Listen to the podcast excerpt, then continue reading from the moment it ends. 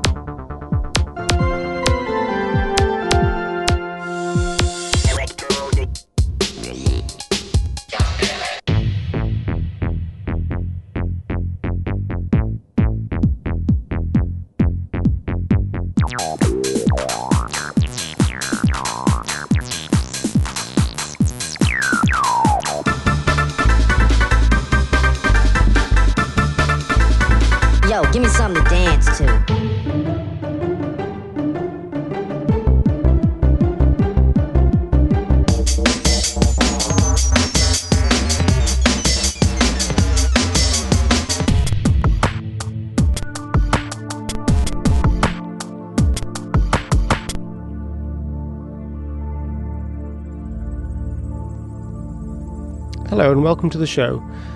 I'm Paul Sheekey, and today we're going to be sort of continuing on from Part 4, um, staying in the 60s pretty much, and I'm going to be talking about three things. I'm going to be talking about electronics in performance in the 1960s, um, the beginnings of computer music, and the BBC Radiophonic Workshop. So, straight on with electronics in performance. The first recorded use of a tape recorder as a live performance aid was in Mauricio Kagel's Transition 2, and he was an Argentine composer. And the piece uses a, a pianist, a percussionist, and two tape recorders. And what happens is the percussionist plays the soundboard strings and rim of the piano, the pianist plays the keys, and one tape plays back pre recorded material, while the second records material that's played live. It's um, spliced and looped live and then played back as an echo of things gone by.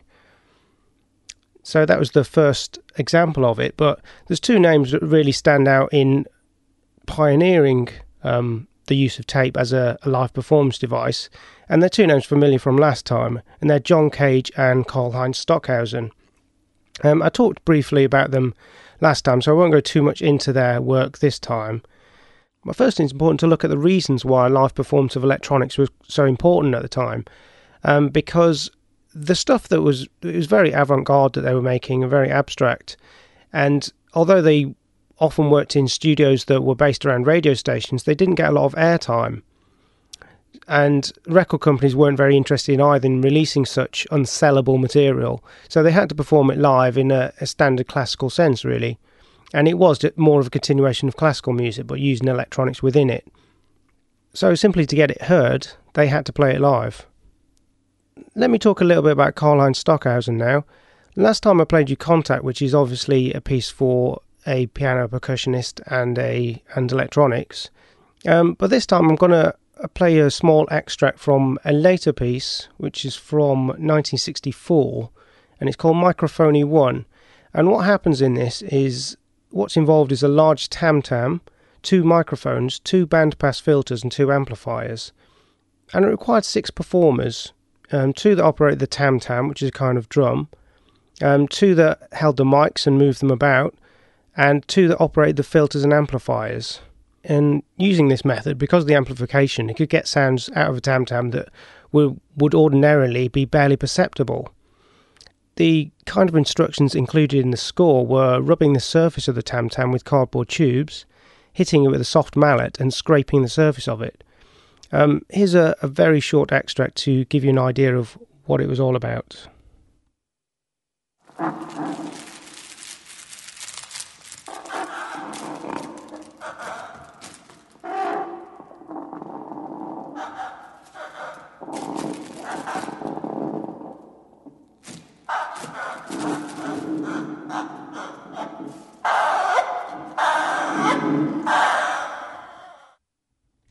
A bit of Mikrophonie number one from 1964 by Karlheinz Stockhausen.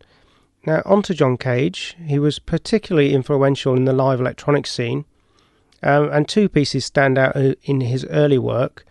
There was music for amplified toy pianos and cartridge music, both from 1960.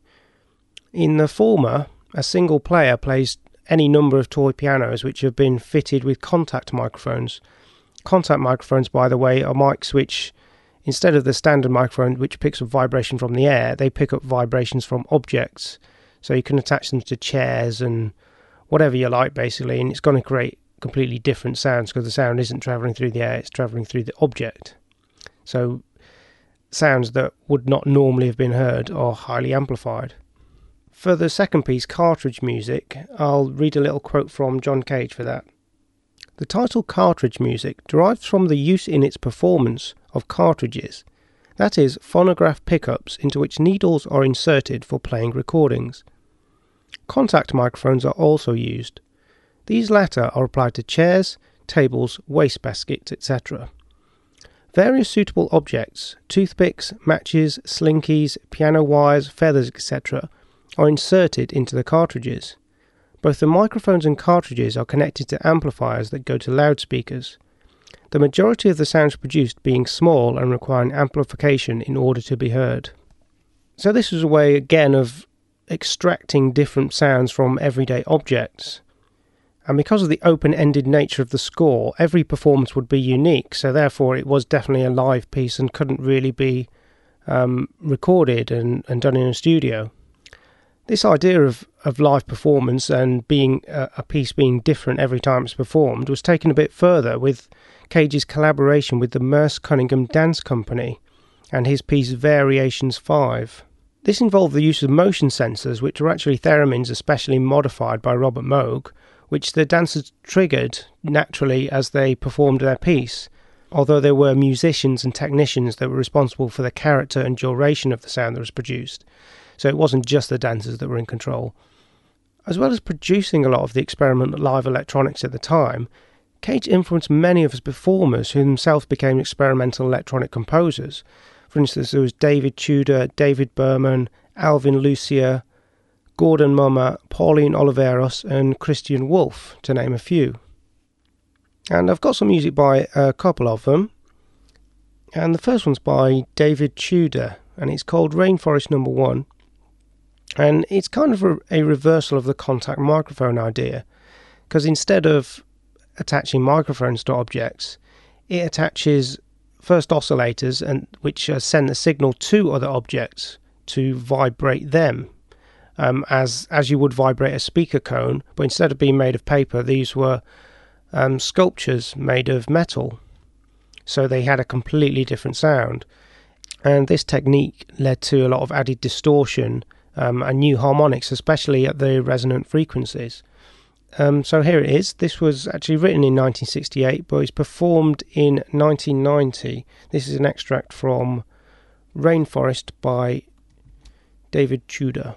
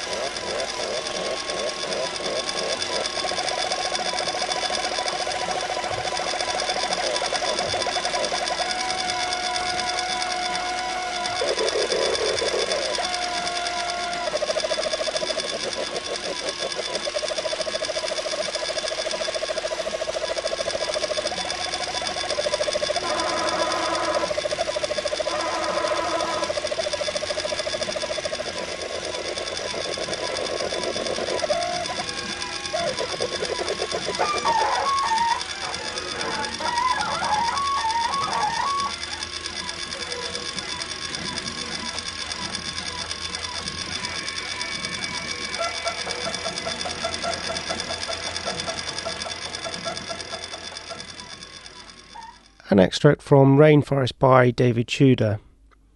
Um, you can see why it's called Rainforest because that's what it sounds like, but I assure you that it is purely electronic. Another collaborator of John Cage at the time was Pauline Oliveros, who, with Ramon Sender, formed the San Francisco Tape Music Center in the early 60s. Apparently, they used whatever equipment they could get, get hold of, and they used to put on multimedia based performances, basically what they called happenings back then. And this piece I'm going to play, although I don't know whether it was actually performed live, I know it was recorded in a studio live, which is unusual at the time, but I'll again quote from Pauline Oliveros before I start, before I play it. In the days of the so called classical electronic studio, real time performance was rare. I invented a technique that allowed me to play my pieces instead of cutting and splicing them. I wanted to add a record to my mix of tape delayed sounds, so I picked up a record that was lying around in the studio and put it on the turntable. It turned out to be from Madame Butterfly. Then I improvised with it in real time. And here's the result. This is part of Bye Bye Butterfly by Pauline Oliveros.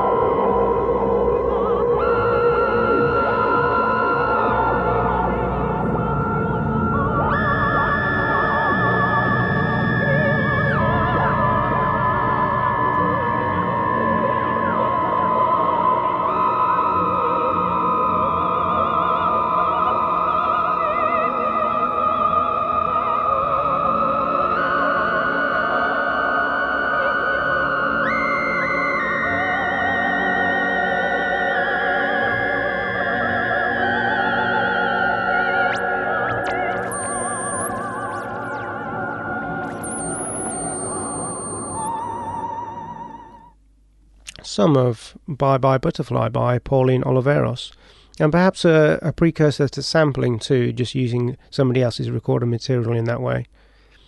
The San Francisco Tape Music Center put on a lot of shows around that time, and they featured some pioneering work by many different composers, including two that stand out as um, very well respected composers um, of today, Steve Reich and Terry Riley. They're pioneers of minimalism, which concerns itself with the repetition and gradual change over time of a piece of music. And you can hear that in the two works by them that I'm going to play you now that were performed at the San Francisco Tape Music Center in the 60s and at various other places as well. This first one is It's Gonna Rain by Steve Reich, and I'll read you a little quote about it yet again. The voice belongs to a young black Pentecostal preacher who called himself Brother Walter. I recorded him along with the pigeons and traffic one Sunday afternoon in Union Square in downtown San Francisco. Later at home, I started playing with tape loops of his voice and, by accident, discovered the process of letting two identical loops go gradually out of phase with each other. In the first part of the piece, the two loops are lined up in unison, gradually move completely out of phase with each other, and then slowly move back to unison. Finally, the process moves to eight voices, and the effect is a kind of controlled chaos, which may be appropriate to the subject matter, the end of the world. Unfortunately, I haven't got the whole piece of this, but I've got a short extract to give you an idea of what it's like. This is It's Gonna Rain, Steve Reich, 1965.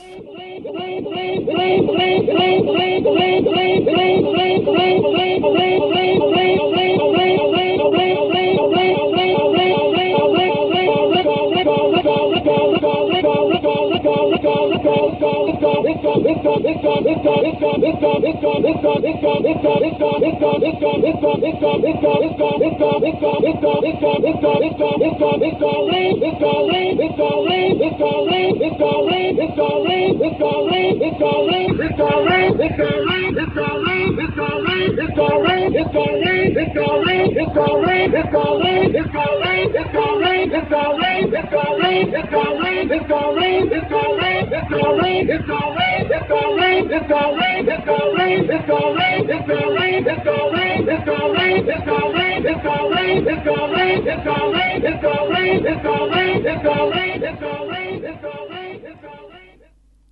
Surprisingly titled It's Gonna Rain. That was by Steve Reich from 1965. Um, on to Terry Riley. After some tape based experiments in the early 60s, he he slowly worked on a piece that ended up being called Poppy Nogood. And after recording a lot of saxophone samples that his friend played, he put them together in a, very unique and original way in this minimalist piece that I'm just about to play you. It was originally performed throughout the country at various all night flights with dancers and light shows, etc. So it's very much part of a multimedia experience. And this version is from 1968, a show called Poppy Nogood and the Phantom Band Purple Modal Strobe Ecstasy with the Daughters of Destruction. Those crazy 60s beatniks.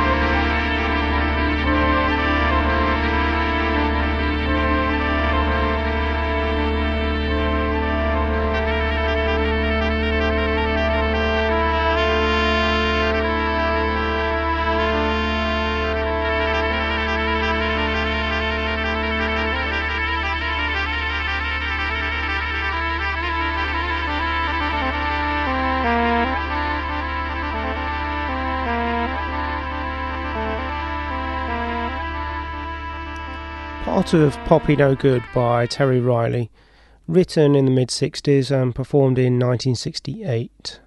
Uh, coming to the last piece in this section on live electronics is a piece by MEV, which is Musica Elettronica Viva, who were a bunch of American composers living in Rome in the mid 60s. And they decided just to get together and have a jam and just see what they come up with. And they're a lot more based on jazz and improvisation and they used all sorts of instruments from cellos, saxophones, homemade circuits, and mics, and an early Moog as well. So a very, a very broad range of things that they used in their music. This is an extract from the the first group jam they ever did, and it's called Spacecraft, and it is very short because I think it sounds bloody awful.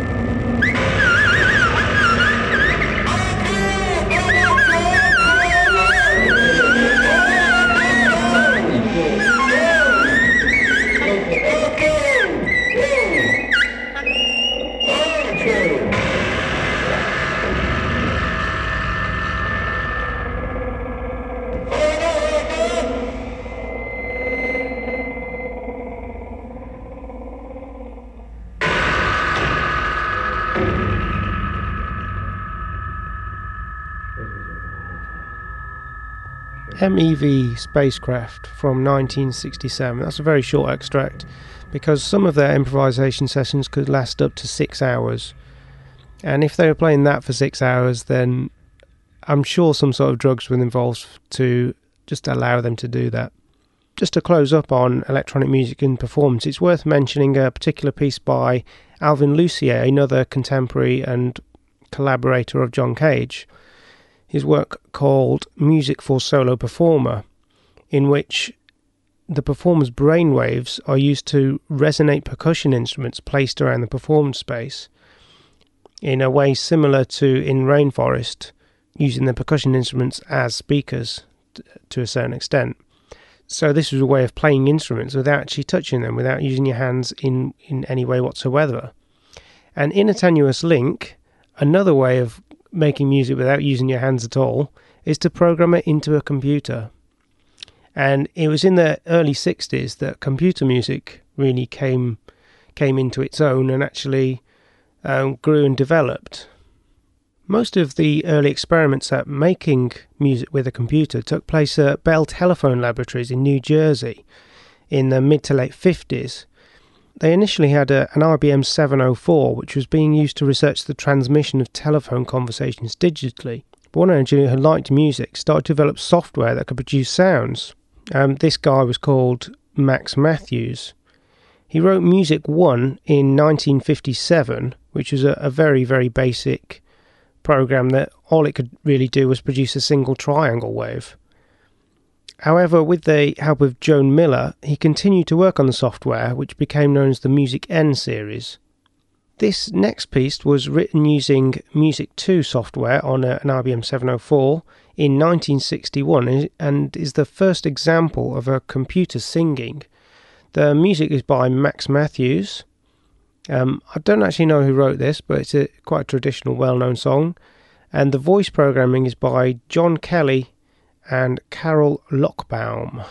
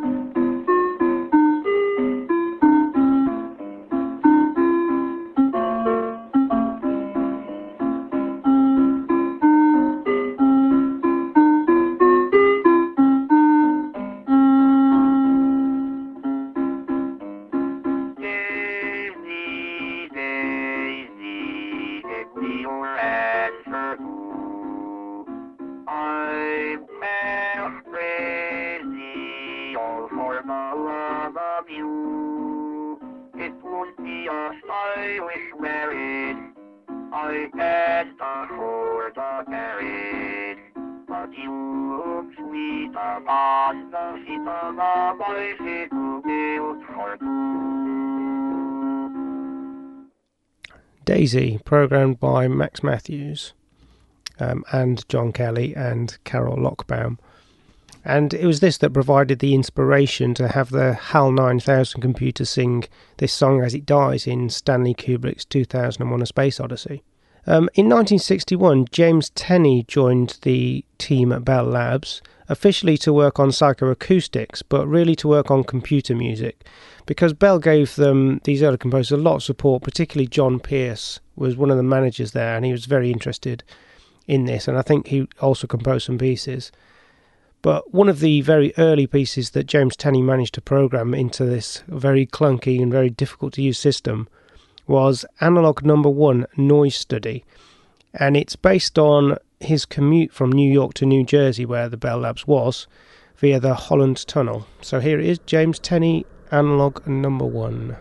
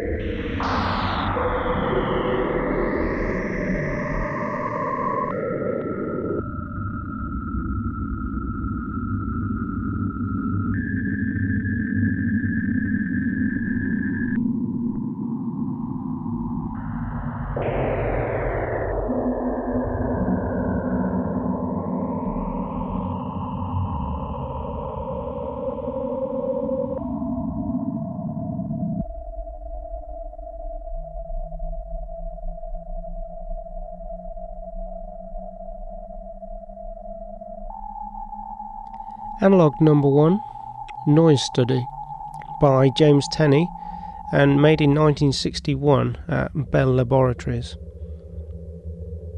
Apparently, um, it obviously must have been quite an intense journey through the Holland Tunnel. I don't know what it's like now, but it seems quite intense. And it's strange that he decided to call it Analog Number One because it's one of the first completely digital pieces of music. Around about this time, the early 60s, IBM came up with um, a brand new computer using transistors instead of valves because the early computers were based on valves. And both Bell Labs and Princeton University bought one. This was the IBM 7094. So people at Princeton University at the electronic labs could also begin experimenting with computer music and they could run the latest version of the music software, which is by the mid 60s was Music 4. But it's it's worth going into how this computer music was made at the time because it, it seemed extremely difficult and extremely frustrating. Because, firstly, the computers were programmed by a punched card system, uh, which was incredibly time consuming because you had to sit down and type in cards and you didn't have any keyboard or didn't recognize letters or words or anything. So it was extremely time consuming. And on top of this, they couldn't actually work in anything like real time. In fact, the main computers didn't produce any sound or whatsoever, but only samples encoded onto a tape, which then had to be translated into sound by another computer, an IBM 1620 at Bell Labs. So the people at Princeton had to drive all the way from Princeton down to New Jersey to get this translated. And apparently, the average turnaround time is two weeks. So it's two weeks before they could hear what what exactly they had written, and if any mistakes had happened. So it was an incredibly laborious, time-consuming process. But despite this, there were people that were highly dedicated to it and carried on developing, carried on writing music. And one of these was Jean Claude Risset, who came over from France in the mid 60s to um, study what was going on at Bell Labs. And he ended up writing this piece, which he finally finished in 1969. And this is called Mutations.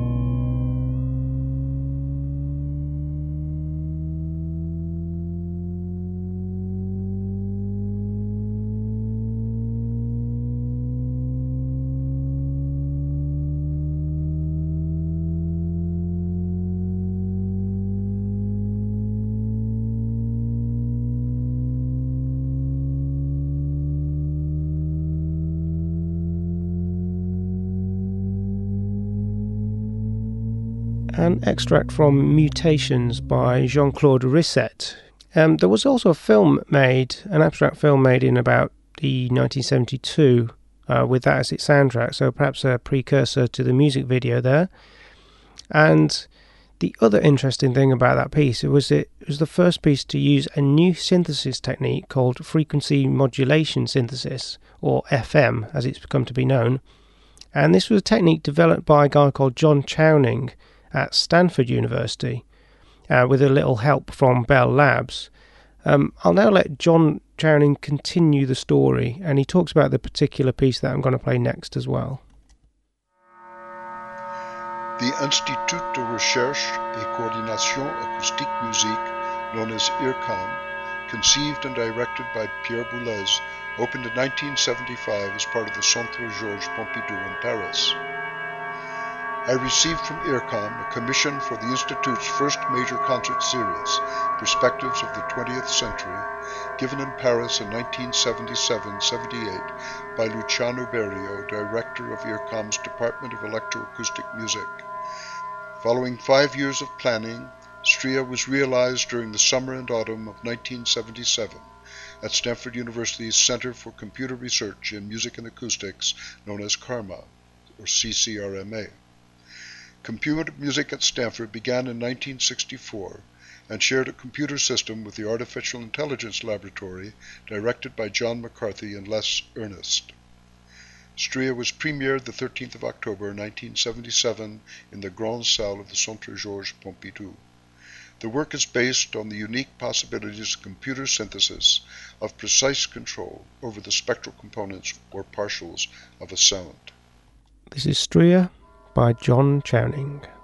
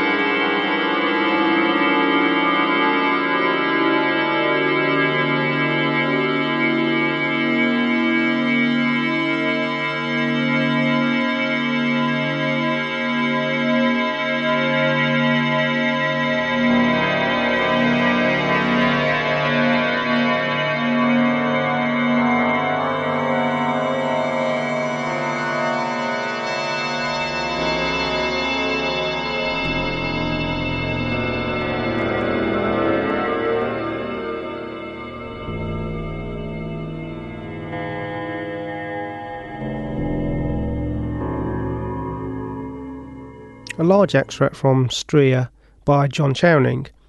And although that piece took five years to actually work out and uh, five years of planning and thinking about it, um, it only took two months to actually produce when it came down to it. So computer technology had moved on quite a way by this point. Um, that was finally produced in, as he said, 1977. And by the late 70s and early 80s, the focus of computer generated music had shifted from large non real time mainframes to home computers connected to digital analog synths. But the lessons learned from these early years have been applied to digital audio in all its forms, from CDs to MP3s, etc., etc. So we have to uh, thank Max Mathews and, and his team for allowing this podcast to be possible, for instance. So that's the end of commu- computer music for now. I'll be talking a little bit more about the integrated systems of computers and synthesizers, the way they work together in the next program, because it's about the, the rise of analog synths. Um, but before I move on to the Radiophonic Workshop, I just have to mention a great compilation that I got a lot of this music from, and it's called OHM, just OHM. Um, it's three CDs, and a lot of stuff that I played in this part, and a lot of stuff I played in part four is on that is on these three CDs. It's really excellent compilation. It's quite expensive, but it's definitely worth getting if you're into this kind of stuff. Okay, now on to the BBC Radiophonic Workshop, and I think they deserve a special mention, especially as um, they are the heart of British electronica, but not simply because of that, but because they popularised electronic music more than, than anyone else has. A lot of the artists I've played so far have been quite avant garde, cutting edge composers, but they really were never going to appeal to a large audience. However, at the BBC Radiophonic Workshop, because they were writing music for TV and radio programs, they, they had to appeal to a, li- a large audience. And the likelihood is that the first piece of tape music that the average Briton had ever heard had been made by the BBC Radiophonic Workshop. Now, there is a really good documentary about the workshop, which you can get on YouTube. It's called The Alchemists of Sound, and it goes into it a lot more detail than I can really here. So, what I'm going to do here is give you a, a little bit of the basic history, but mainly concentrating on playing the music. The BBC Radiophonic Workshop was set up in 1958 after some initial experiments in 56 and 57 by Desmond Briscoe and Daphne Oram, who did some tape based effects and music work for some early radio plays. And they're based at room number 13 at BBC Radio headquarters in Maida Vale, and their main brief was to produce sound effects and music for radio shows. With an initial budget of £2,000, they set up some tape recorders, a filter, some oscillators, a very crackly echo machine, a BBC designed mixer, and a device which they called a wobulator, which was really a frequency modulated oscillator. Apparently, at the start, the BBC had a strange rule that nobody could work there for more than three months because a doctor friend of a senior manager had said that prolonged exposure to weird noises could cause a nervous breakdown. But they soon forgot about this silly rule and they ended up with a core of four composers John Baker, Dick Mills, Brian Hodgson, and Delia Derbyshire. And I've got a little little bit of music by each of them. And I'll start off with John Baker, who came up with this piece called Quiz Time. I don't know if it was a show for Quiz Time. It's really hard to find out what, what TV programs these were actually for. Um, but this music is really incredibly different to both the avant garde music that was around at the time and to normal TV music, so it really stood out to the audience. This is John Baker Quiz Time.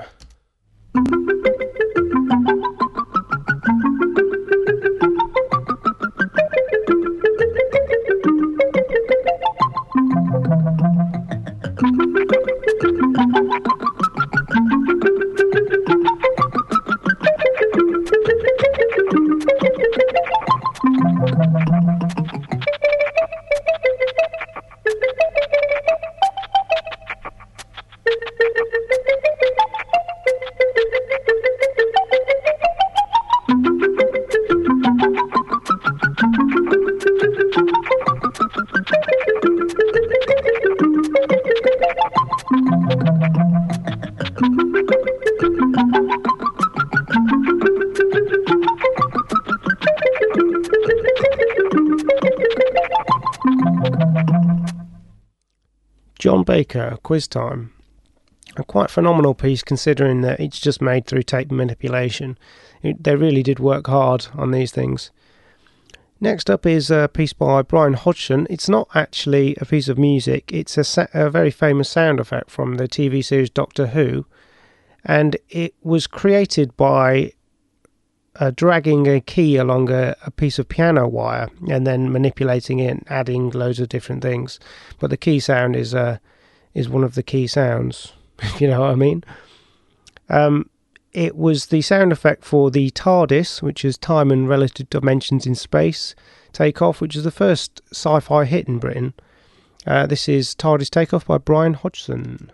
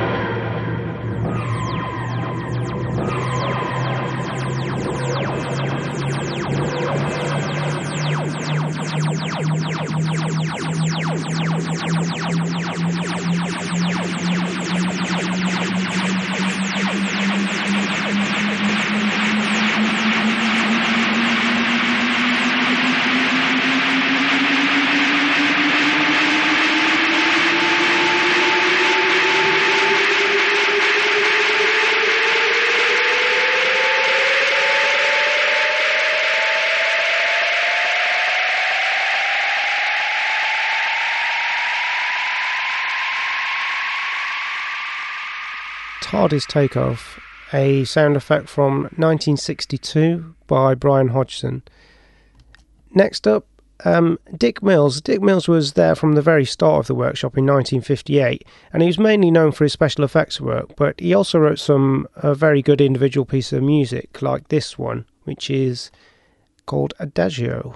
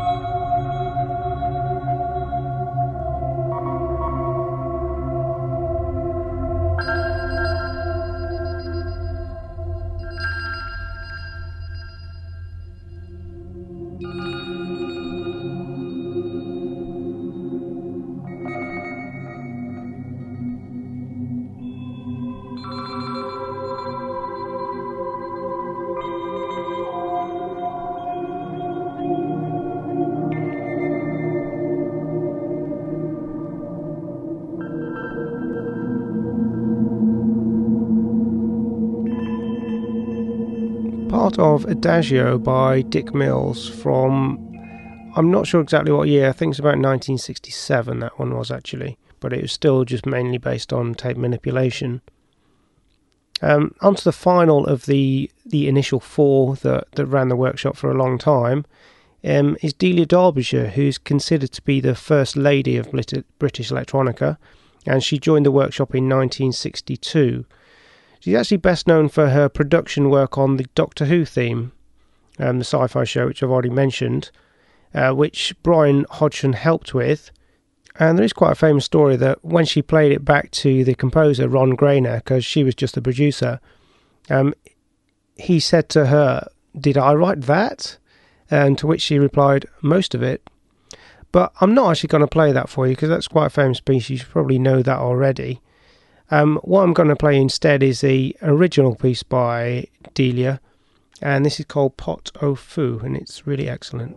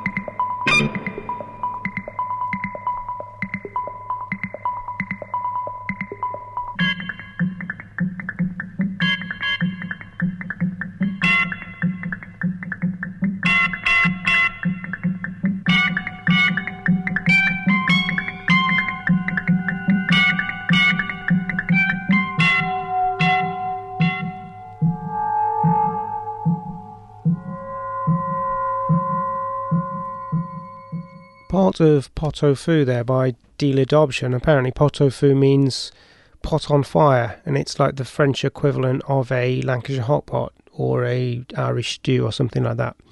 So I don't actually know where that came from and why it's called that, but that's what it is called.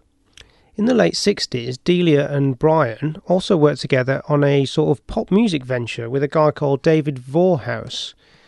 Um, after putting together a track called Love Without Sound in 1968, they got a record deal with Island Records, and this led to the album An Electric Storm, which I'll read the read the back of now.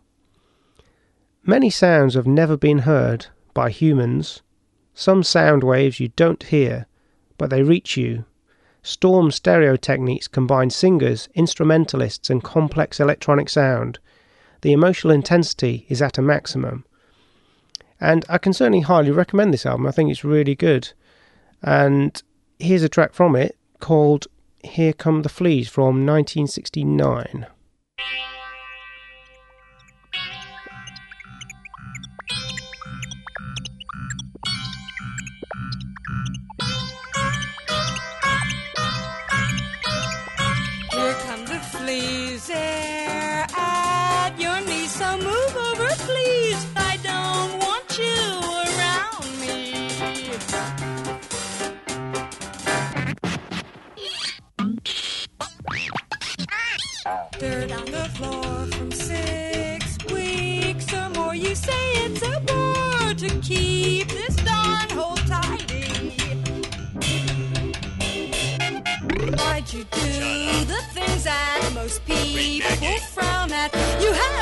Haven't yourself week. Go back to sleep.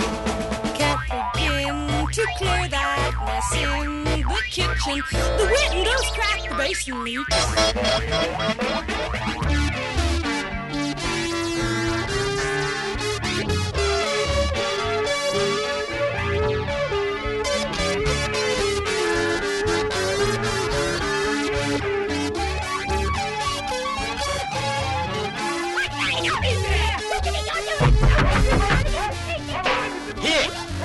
Mind being quiet in there? The man can't even hear a steel band doing.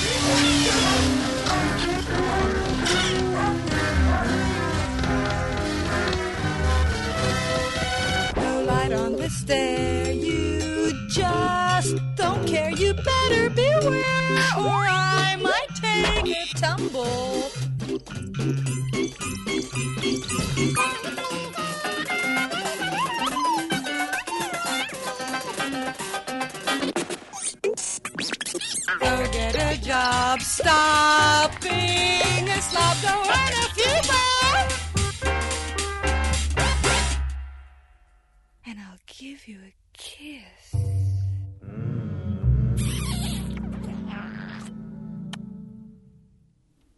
Great piece of music. Um, anyone that's ever lived in a house with a lazy person will understand exactly what that's about. Also, interestingly, in that, Brian Hodgson was uh, the voice of the Caribbean gentleman complaining that he couldn't hear his steel band. Okay, on with the music.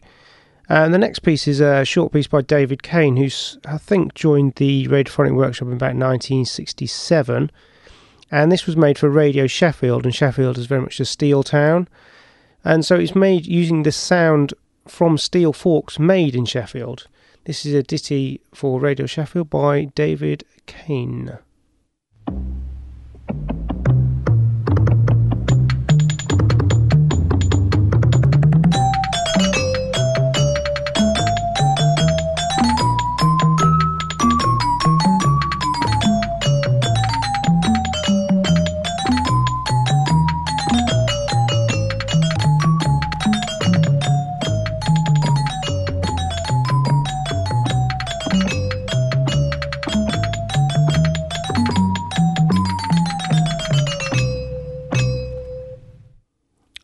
Radio Sheffield, David Cain.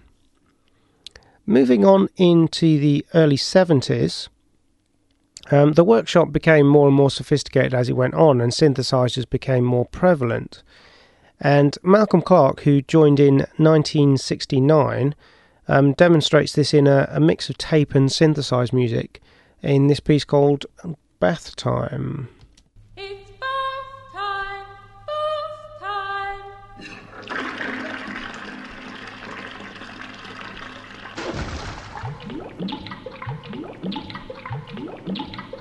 Time. Bath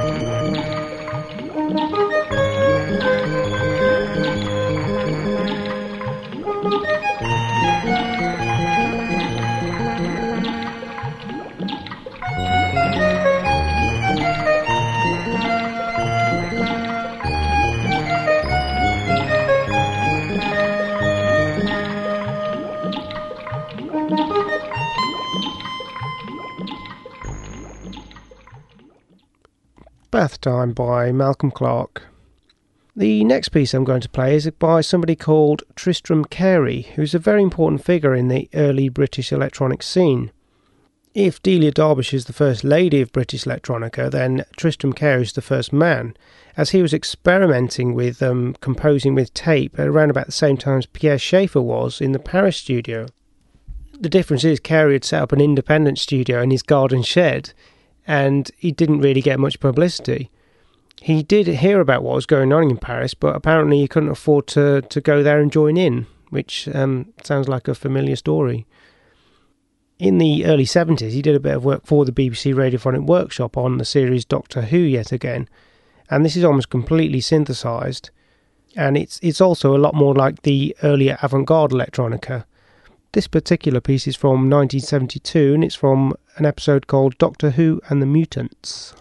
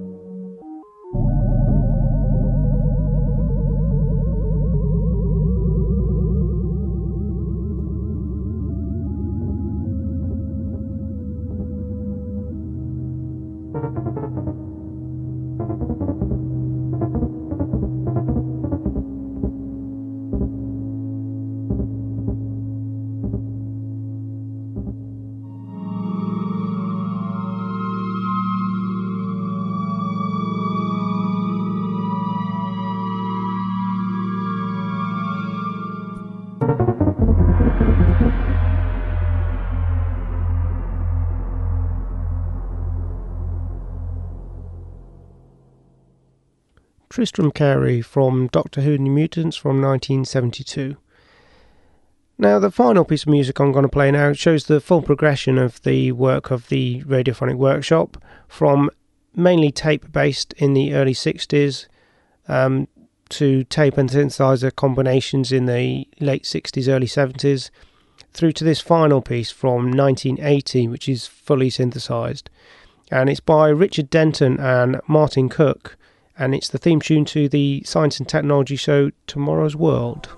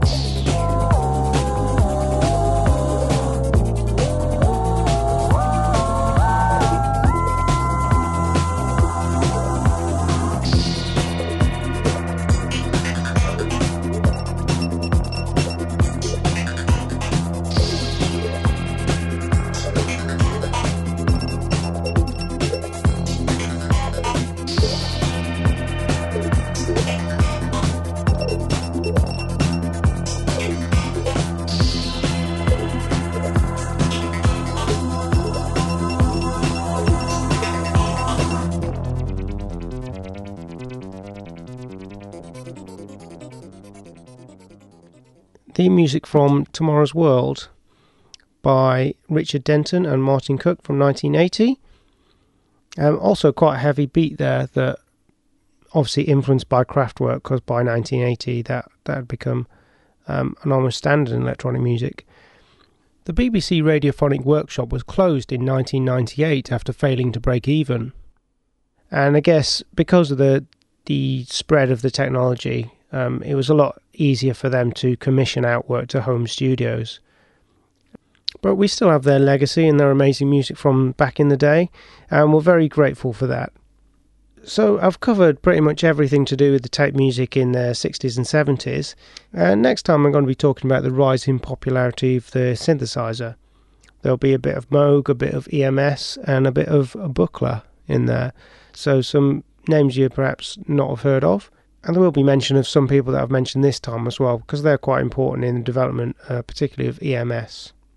So it just remains for me to say thank you for those people that have sent me emails of encouragement. It's very much appreciated. And thank you even more to the, the one person that sent me some money. Um, if you like what you hear and wish to do- donate to its continuation, um, if you have a PayPal account, you can send money to sheekl at hotmail.com which is S-H-E-E-K-L at hotmail.com, or you can just email me at that address with any comments. Um, that's it for part five. Part six should be ready by about early to mid December. Um, goodbye.